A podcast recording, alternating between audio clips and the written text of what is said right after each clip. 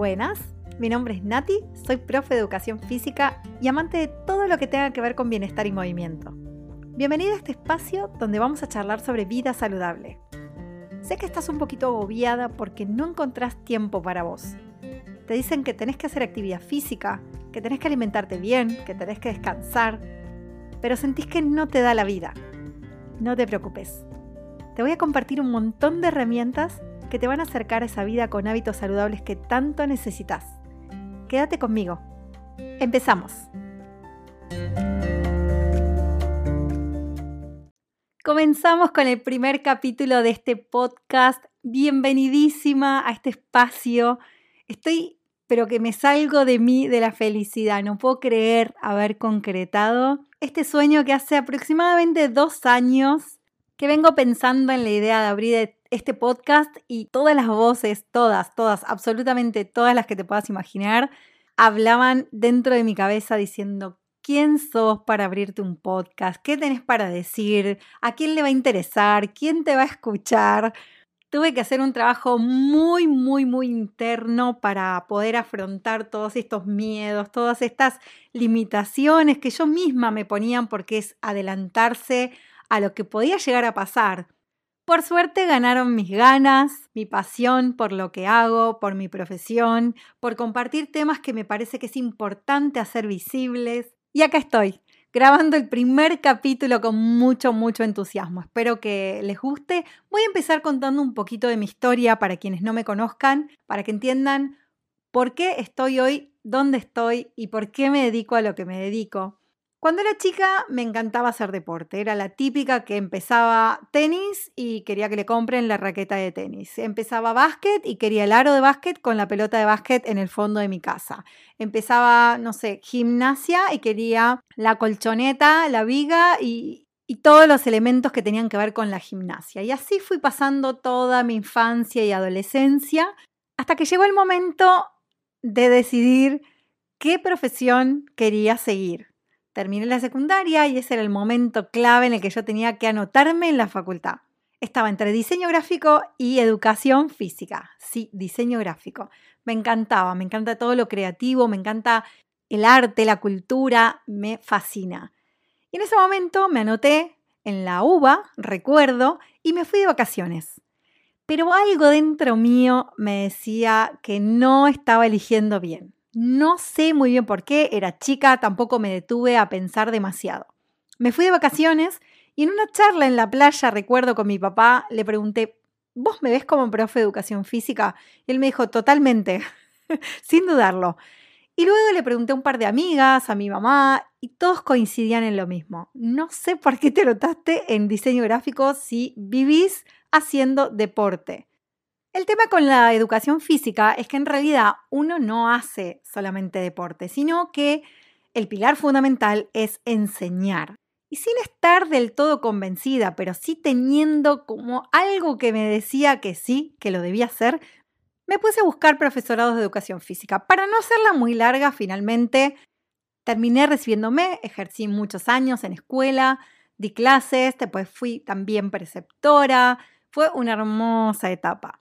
Pero llegó un punto en que yo sentía que estaba como estancada y tuve mi primer crisis existencial con respecto a mi profesión. Aquella profesión que, si bien estaba entre dos, no me resultó muy, muy complejo elegir. Entonces saqué un pasaje y me fui a España. Evidentemente necesitaba estar lejos, tomar un poco de distancia. No sé si te pasó alguna vez, pero estar lejos te da un poco de perspectiva. Y este viaje, si bien, por supuesto, mitad del viaje trabajé y mitad del viaje viajé y conocí un montón de lugares, conocí personas, me abrió la cabeza, me hizo encontrarme conmigo misma en situaciones en las que si no me hubiera expuesto a esas situaciones no hubiera tenido ni idea cómo podría haber resuelto problemas o simplemente cómo empezar a relacionarme con personas que jamás había visto en mi vida, Todas situaciones nuevas para mí que me hicieron conocerme un poquito más. Luego de esta hermosa experiencia, vuelvo a Argentina a trabajar a la escuela en la que trabajaba antes de irme. Me pedí licencia sin goce de sueldo durante ese año, así que cuando volví tenía mi trabajo. pero en el fondo de mi ser yo tenía muy claro que algo había cambiado y no iba a seguir mi vida tal cual estaba hasta ese momento. Ya venía sintiendo hacía tiempo que el sistema que utilizaban en la escuela en cuanto a actividad física no me terminaba de cerrar. No estaba alineado con lo que yo sentía y lo que yo pensaba. Pero claro, en ese momento me enfrenté con un montón de creencias que traía de fábrica, en donde uno debía permanecer en el mismo trabajo durante años, jubilarse en ese trabajo, eh, el miedo de decir que iba a dejar un trabajo fijo. Tuve que luchar con un montón de voces externas e internas y una vez más le hice caso a mi intuición. Mientras seguía los últimos meses trabajando en la escuela antes del retiro definitivo, Comencé con un pequeño emprendimiento de diseño y estampa de remeras. Había creado una marca. Toda la parte creativa y de diseño estaba volcada en este nuevo proyecto. Evidentemente, algo dentro mío pujaba por salir y dije, bueno, ya que vengo hace años trabajando con actividad física, voy a cambiar un poco, me voy a oxigenar y voy a probar otro rubro. En el medio, una mudanza, cambios, donde todo se moviliza y de repente la que era mi cuñada en ese momento me pregunta si quiero comenzar a dar clases de pilates en el centro de pilates que ella tenía. Y ahí nuevamente el destino me deja en la puerta la actividad física, el movimiento, mi profesión. La verdad que nunca había dado clases de pilates, de hecho no era una actividad que me llamara demasiado la atención, pero decidí hacer el curso, tomé el curso por unos meses y una vez finalizado el curso comencé a dar clases en su centro. Para mi sorpresa, fue una actividad que me atrapó por completo. No solo la actividad, sino el público que buscaba ese tipo de actividad. Era un público especial. Eran personas sumamente comprometidas con mejorar su calidad de vida. Y Pilates era la actividad perfecta porque conjugaba la parte corporal y la parte mental. Era cuerpo y mente en movimiento. Quedé tan fascinada con el compromiso de las alumnas y con la actividad en sí que nos asociamos y continuamos con el centro de Pilates durante casi seis años más. Fuimos incorporando con el tiempo un sector de cardio que se complementaba perfectamente con la parte de Pilates y también agregamos al tiempo un sector de entrenamiento funcional. Las tres actividades en sí eran completamente complementarias, lo que hacía que cubriéramos todo el entrenamiento integral que necesita una persona para tener una mejor calidad de vida. Abarcábamos la flexibilidad, la fuerza, la potencia y la resistencia.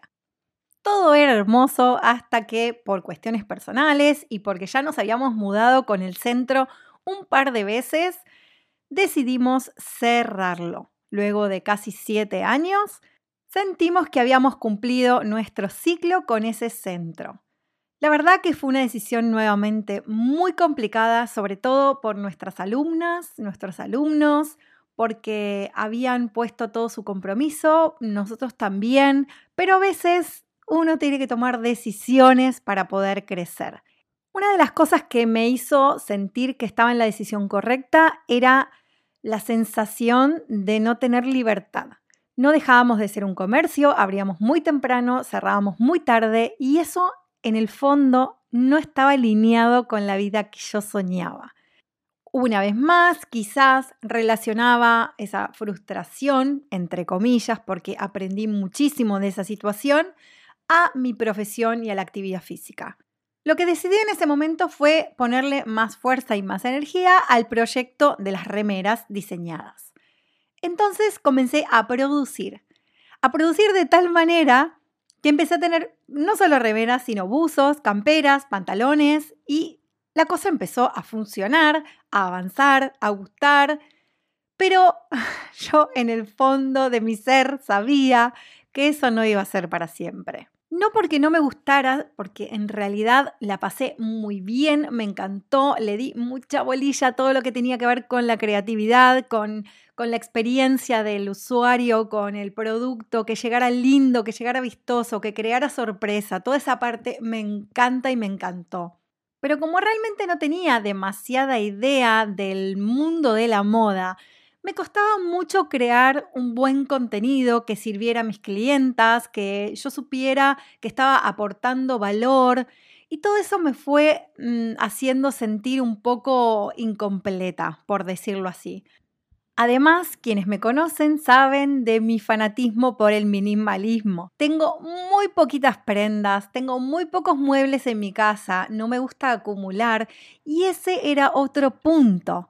Me estaba dando cuenta que el crecimiento de este otro proyecto iba de la mano con llenarme de mercadería, que de hecho tenía que pensar, y lo había pensado, en alquilar un espacio donde poder almacenar todos los productos. Con solo la idea de pensar en eso me transpiraban las manos. No va conmigo acumular. Y todo el mundo me decía, pero bueno, pero vos tenés que diferenciar tu vida de un negocio. Y yo lo entendía perfectamente, pero otra vez mi estómago, mi tripa, mi cuerpo me estaban hablando. No sé si es por la relación que tengo ya histórica con la actividad física y el movimiento, que me parece fundamental escuchar tu cuerpo. Y vamos a entrar a la etapa decisiva de esta historia.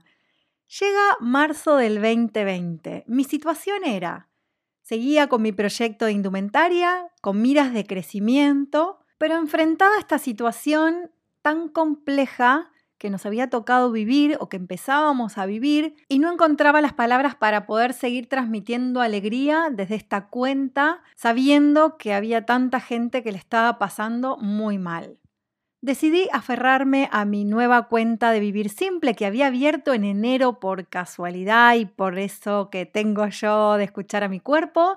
Había abierto este Instagram, Vivir Simple-bajo, donde había decidido a través de esa cuenta compartir caminatas que hacía todos los días sábados, que era el único día que tenía disponible, y quizás de esa manera animar a otras personas o que no hacen actividad física o que hacía mucho que no hacían a empezar desde cero.